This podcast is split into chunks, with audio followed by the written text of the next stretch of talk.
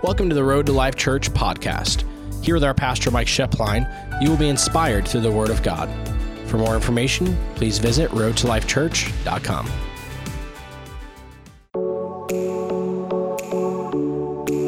But you know, when you when you think about um, Father's Day and all that it it represents, it's a day that we honor our fathers, where we stop and we honor them, and and we should. I, eh, you know, you think about it not because they're perfect, but because God says to. And what it will do is that it will cause us to inherit a blessing if we honor our fathers. There's not one father that's perfect, none of them are perfect.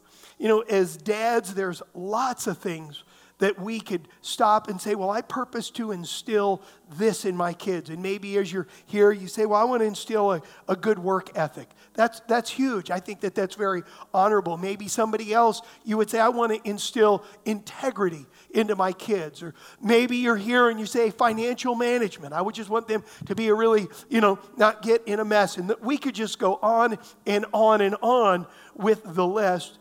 But the greatest legacy that we can leave our children isn't anything natural per se, although there's nothing wrong with all of those things. As a matter of fact, I kind of have some of those things where I've sought to instill.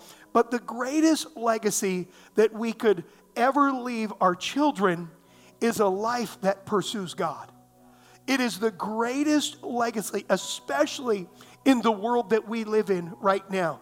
You know, we go through, and I've known the Lord for over 40 years, and we go through seasons, we go through the ups and the downs. Stuff comes, stuff goes.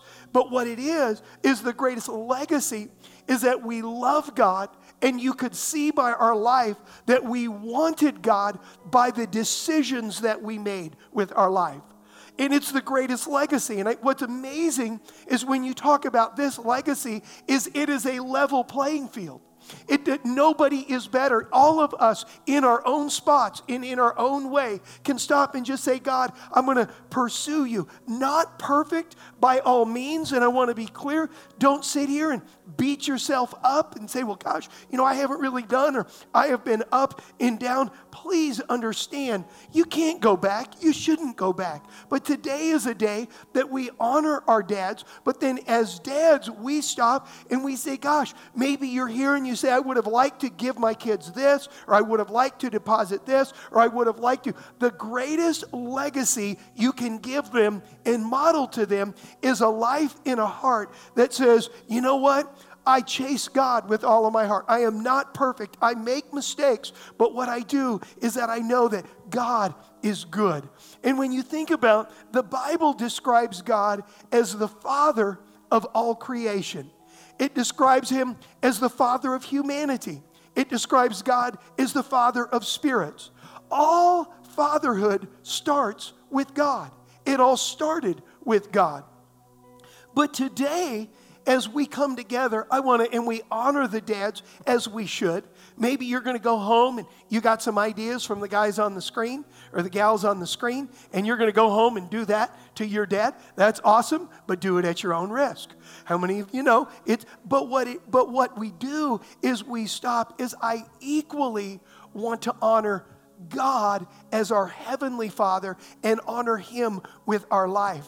And, and I want to read a scripture in Matthew 7, verse 11. And it says this It says, So if you, sinful people, know how to give good gifts to your children, how much more will your heavenly Father give good gifts to those who ask him? I think it's interesting that Jesus is talking to them and he said, You know, you fathers, you want to give good gifts, but how much more does your heavenly Father? When the disciples were observing Jesus' prayer life and they were watching the results that he got, they went to Jesus and they said, Teach us to pray. Will you teach us to pray? And Jesus said, Okay, I'm going to teach you to pray, but I want you to start like this Our Father. Those are the very first two words in, in Jesus modeling prayer is that God is a father. He wants us to approach him as a father. He wants us to see him as a father. He wants us to relate to him as a father. 259 times in the New Testament alone, God is, refer- is referred to as Father. 200. If you could figure any title more than any other title, is God is referred to as Father. Jesus not only referred to God as Father, but he said this the reason that I'm here is I came to reveal the Father. John 3:16 and all of us well not all of us but many of us maybe know that verse. Do you remember how it started? And we say, well that's Jesus talking about why he came. It starts like this. God so loved the world that he gave his only begotten son. That verse is all about Father God. It's all about Him. The purpose of Jesus is because God wants us to know Him in a very personal sense, in a relational sense. He wants a relationship with us, and He wants us to know Him as a loving Father. He wants us to approach Him Is that. You know, you look at how the New Testament describes our relationship with God when you go into the epistles. And I want to read in, in Romans 8, verse 15 and 16, it says this It says, So you have not received a spirit that makes you fearful slaves. Instead, you have received God's spirit when He adopted you as His own children. Notice the term God sees us as adopted. Whereas adopted, do you know that in some states, adopted children have more rights than biological children? God sees us as adopted children. Now we call him, uh, instead, you have received God's Spirit as adopted you as his own children. Now we call him Abba Father, for his Spirit joins our spirit to affirm that we are God's children. Jesus referred to God over and over and over again as Father and God said He wants us to see Him as a Father. You know, we could all sit here and agree that God loves Jesus. Would we all agree with that? But do you know in John 17 23, Jesus prayed and He said, God, let them know that you love them as much as you do me. I mean, think about that statement right there. God usually gets a bad rap, and the reason he gets a bad rap is because we transpose our natural father over onto our perspective of God. And you could have had a great father, but I'm here to tell you they're not perfect. There is not one father that is perfect. There is not one father. When you think about God, He's perfect. And every natural father has weaknesses. And unless we renew our mind with what the Bible says about Father God in our life, we begin to relate and see God through the lens of how we perceive our own natural father or our biological father. And if your father maybe was harsh, then the natural tendency is when we come into a relationship with God, is unless we renew that area of our life, we view God as being harsh. If you stop and you think about it, if our natural father, that maybe their words didn't mean much when they said something, then we, when we come into a relationship with God as our heavenly father, what we do is we don't think his words mean very much because that's what our expectation is of father. If performance, if, if, if you got acceptance through performance, then what happens is we come into God and we think the better I perform, the, the more He loves me and the more happy. And when I'm having a bad day or a difficult day, God is distancing Himself from me. If your natural father was switchy, guess what? You probably, unless you renew that area, you view God as switchy. If you stop and you look, if your natural dad was moody and one minute he was up, the next minute he was down. You view God, if you view your natural dad is not there in time of need, then what happens is, is we look at God and we have all of these backup insurance plans because we really don't know if he's going to come through. And what we have got to realize is this is God is saying, I am the perfect father and I realize that you were raised in a natural world and even if you had the best father, I am way better than he is. And what I want you to do is to bring renewal into the areas of maybe your view. See, our perception gets carried over, and there's no perfect fathers. I want to be really clear. So, what that is, is whatever my view is of Father, it hugely affects how I see God. We, as natu- we naturally transpose unless we stop and we say, okay, God, how are you? And we delve into His Word and we drill down in His Word. And what I want to do is I want to give us six things that affect us knowing God as a loving Father. Six things that have an effect on it. And I want us to just examine. Just stop and just examine. This is kind of just examine and say, gosh, how am I right there in regard to my view? Number one is this is God's love doesn't change with my performance. It doesn't change with my performance. That is so hard on us. Some people have a works oriented view of God.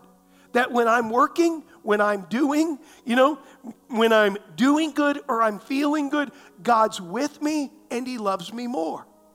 But if I'm not doing good, or I've made a mistake, or I'm not feeling it, or whatever, we have a view that God's angry, that God's upset, that God's distant. I want to tell you something that is not God.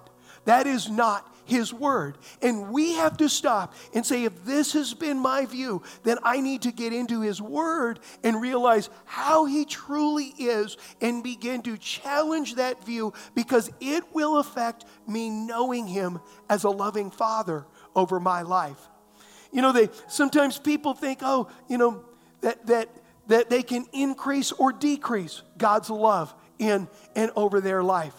The Bible says nothing can separate us from the love of God. I want to read Romans 8, verse 35, and then I'll read 38 and 9. It says, Can anything ever separate us from Christ's love? Does it mean he no longer loves us if we have trouble or calamity or are persecuted or hungry or destitute or in danger or threatened with death? Some of us right now, God is saying every time you go through a tough spot, you question my love. And he's saying, I want to challenge that thought right now. Because everybody goes through stuff. Stuff develops us. That's what it does. It develops us. And, and that is, if there's ever a time to not question God's love, is when we're in a tough season, because that's when we need His love the greatest in our life. Look at verse 38 and verse 39.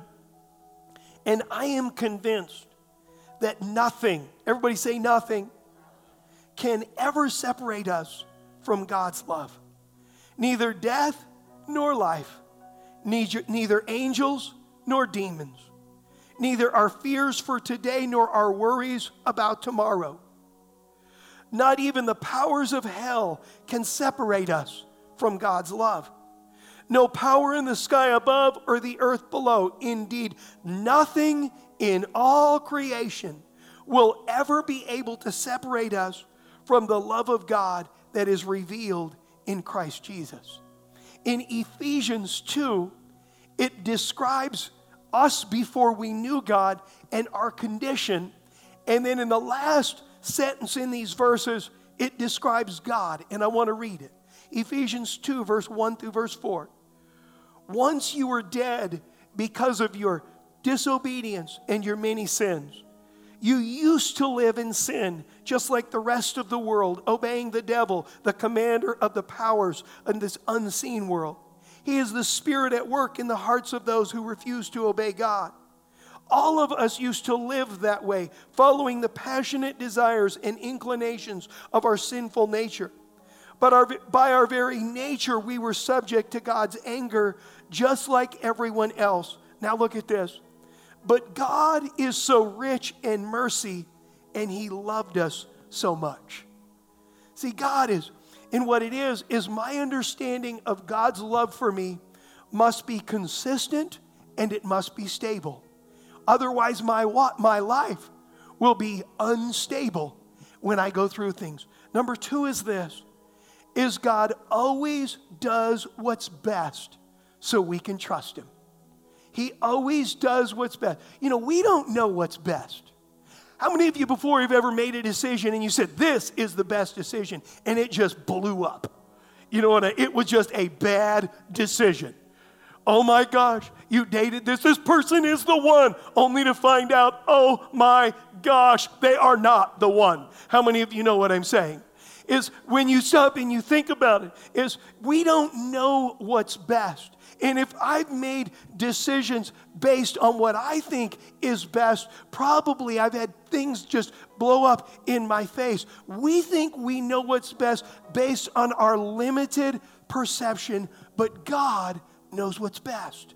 Every one of us and every person we read about in the Bible had seasons where they questioned God and they said, God, why is this going on? God, why is this happening? God, why did this situation transpire? It is human to do that. I mean, you, and what it is, is that we can't see. All we see is directly in front of us.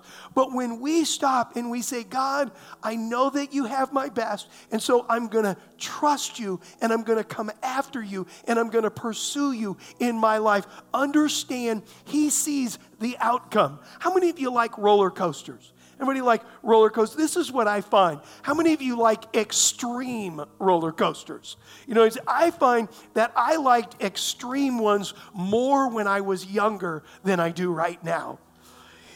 And I remember about, I don't know, 15 plus years ago, a group of group of people got together and they said, Cedar Point has got this new roller coaster called Dragster. Anybody been on Dragster? Dragster. 120 miles an hour in four seconds. 120 pulls three G's. And I walked up and looked at it, and what the very first thing I looked at was the people getting off. How many of you are with me? Because if they can get off, then I know it's going to turn out well it's going to turn out well. So I watched the people and they took pictures of them, of the people getting off, and I got on because I could see the outcome of what it was going to produce. I could see it, and so I knew I wasn't going to die. How many of you are with me on that? Let me tell you, God sees your outcome in the middle of every crazy roller coaster, and He wants you to know that He's trustworthy and He has your best at heart, and you will come out alive on the other side because He is a good God. He is a faithful God. And He wants you to just trust Him and anchor on that in our lives. Amen? Amen. Number three is this is He will always provide. Some of us right now just need to chill out on that. God will always, it's His very nature to be a provider. You know, in the Old Testament, God would reveal Himself. They didn't know Him. And He would reveal Himself and then he would say, Now for generations to come, this is my name. My name is, he would say, My name is Jehovah. And then the situation demanded they need peace. He would say, I am Jehovah Shalom. That's the Hebrew word for peace. I am your peace. Another time, the Israelites, they, they were sick and different things were happening. And God said, I want you to know me as your healer. So I want you to call me Jehovah Rapha. The Hebrew word Rapha means the Lord healing. Another time, you see, he spoke to Abraham, and Abraham was in need. And God said, I want you to know me as Jehovah Jireh, the word Jireh means the Lord who provides. God said, You can pass this on for generations to come that I am the Lord who provides. Jesus said in Matthew 6, He said, Don't worry about these things, saying, What will we eat? What will we drink? What will we wear? These things dominate the thoughts of unbelievers, but your heavenly Father already knows all your needs. Seek the kingdom of God above all else and live righteously, and He will give you everything you need. See, God is a giver. And if we'll copy Him and be a giver, He will not just supply for our needs, but He'll supply an overabundant supply. The Bible tells us this that God's provision in my life is He provides two things in my life. What He does is He said, I will supply seed for sowing and bread for eating. Do you know that every provision that comes in my life, God wants me to see it as seed for sowing and bread for eating. If I eat my seed, He will provide, but I will always struggle and only have enough.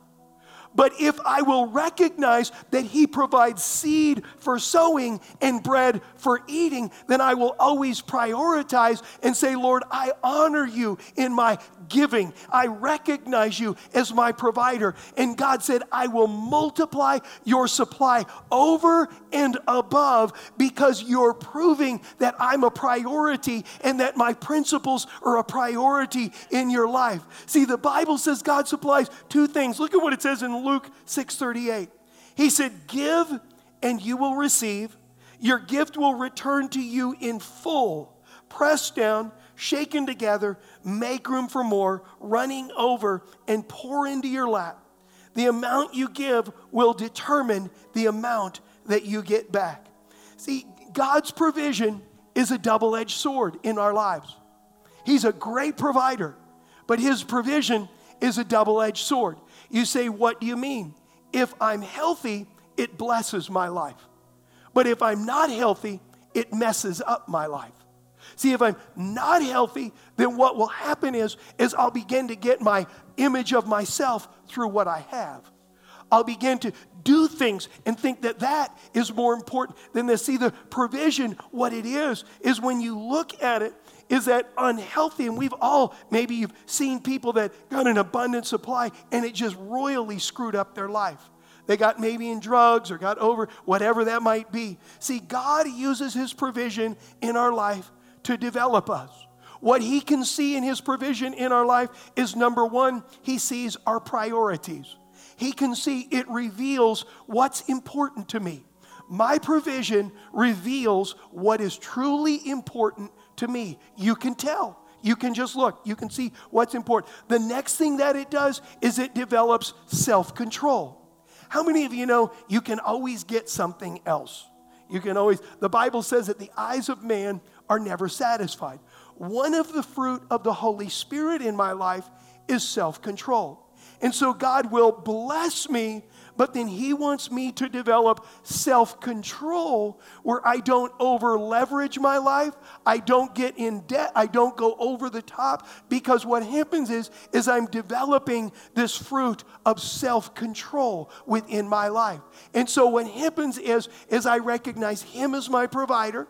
I always have seed to sow and bread to eat. I keep him, and you could tell that he's a top priority by the provision within my life. It develops self control, and then what it does is it majorly affects our next season in life. See, God's provision, do you know that the next season we have, we need more provision in our life for the next season? I remember the first, when I first got married, um, we didn't have any kids till three years later and how much it took to run our household before children and after children. How many of you know what I'm saying? Was like, what in the, oh my gosh, how much are cloth diapers? You know what I'm saying? My wife's like, not, you know, not, you know, it's like, but what it was is that the Bible says that if we're faithful with God's provision in a little place, he will increase us and release us from the curse of the world and bless us with much. And that's what God does. Number four is this is that life's biggest game changer is knowing God and growing in my understanding of Him. Biggest game changer. It isn't your career, it isn't where you live, it's not even who you marry, although that's huge. Okay, life's biggest cha- game changer is knowing God and growing in my understanding. This should just be a daily thing in our life. It's not if I was born with a silver spoon or a plastic spoon in my mouth. That's not the most important. God will make up for all inadequacies in my life, and we all have them. Everybody has inadequacies, and He'll make up for them. You know, one story I, or movie that I love, I watched it a couple times and read the book before, is Harriet Tubman. Anybody ever see the movie Harriet Tubman? Oh my gosh, she couldn't read. She was in a very bad situation, but she was led by the Spirit of God and knew how to be led by God. And she freed more slaves than anybody had ever freed from slavery. And what the difference was is everybody else thought they had to have the best tracker, the best provision, the best whatever. No, all she knew how to do was hear from God, and God would direct her in what to do. Understand, all of us have inadequacies. All of us have weaknesses. And the biggest game changer in your life is not your marketing campaign, it is not your slick, polished image. It is the biggest game changer is a relationship with God. It is the biggest, and it's a growing thing in your heart and in your life. Number five is this is trust is what makes everything life giving. Trust. I think you, when you stop and you say, Well, what do you mean by trust? I can be life giving because I trust God with my life. Everything natural around me is subject to change. I mean, when this whole corona craziness happened, how many of you know what I'm saying? It was like weekly, everything changed. The experts had something new each week. How many of you know what I'm saying? And then they would say, last week, don't do that. This week, do this. You know what I'm saying? It's like, God, what should I do? Trust me. I got this. I got this. And you just back up and you say, Lord, I'm going to trust you. See, in life, if we don't trust God, we will distance and posture ourselves to protect ourselves from Him. If we do not trust Him, it, is the, it makes the difference and it causes everything to be life giving. You know that gr- Satan's greatest attack on your life is your trust in God. Because if he can undermine your trust in God, you will live independently and do your thing. You say, How do you know that? This is the original sin in the Garden of Eden. The, Satan went to Eve and said, Did God really say? The reason he said it is because he's holding out on you and you don't really need him. You can do it yourself. She got, he got her and Adam to question trusting God, and everything unraveled after that. Realize that trust gives us the ability to close our eyes at night and go to sleep and sleep deep when the world around us is going crazy. Trust is what gives us the ability that when we don't have the answers, when life has not gone the way I think that it should go, when I look and say, I planned for this, but this is what happened, it gives us the ability to say, you know what, God, I'm trusting you. I'm just going to trust. And I'm not going to flip, flip out, freak out, or any of that, but I'm trusting. And the last one is this God created humor. I'm going to say it again. When is the last time you just had a full fledged belly laugh? You know what I'm saying? I had one this morning. I had, one, I had one this morning. I won't tell you about the whole conversation, but it was with my wife. you know what I'm saying? And I was just like rolling, and then she started. I want to tell you something. God some people are just, especially in these times right now, they're just so intense. They're just so intense. And, and what realize is God knows how to laugh. He created humor. He created it. Lighten up. Enjoy the journey. Just, God, you've got this.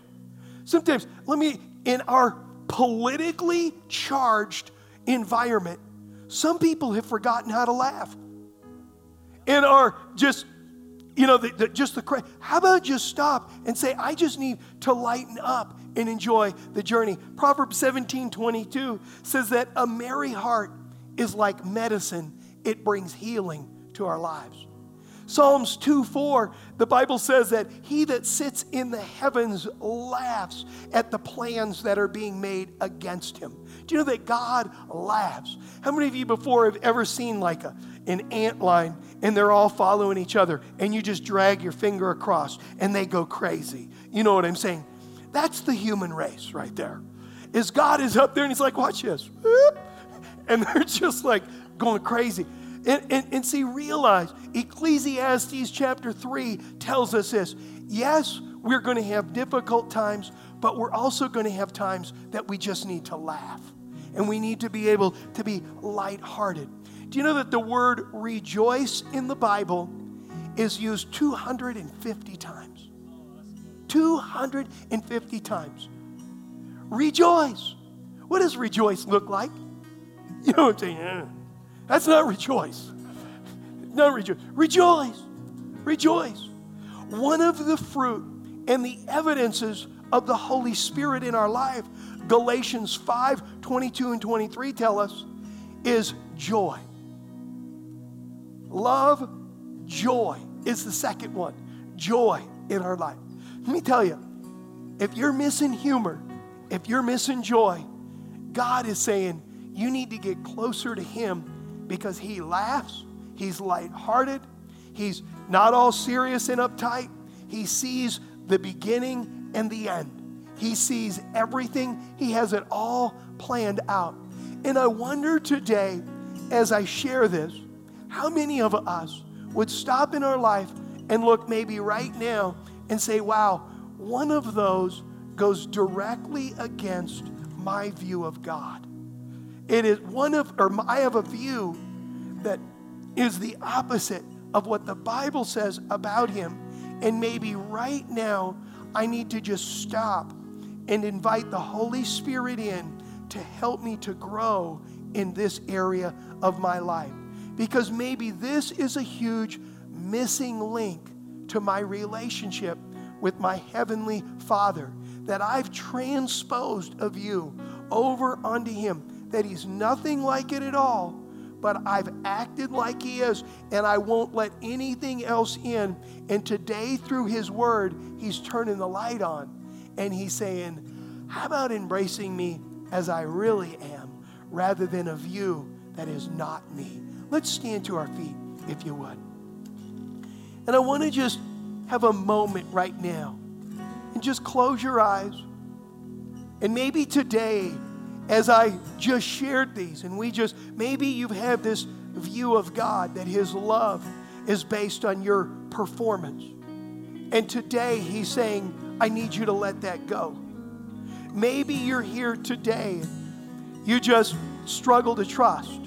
Maybe you're here today, you've just been through a situation and you're like, Lord, are you really going to provide for me? God is saying to you, I'm going to provide two things in your life.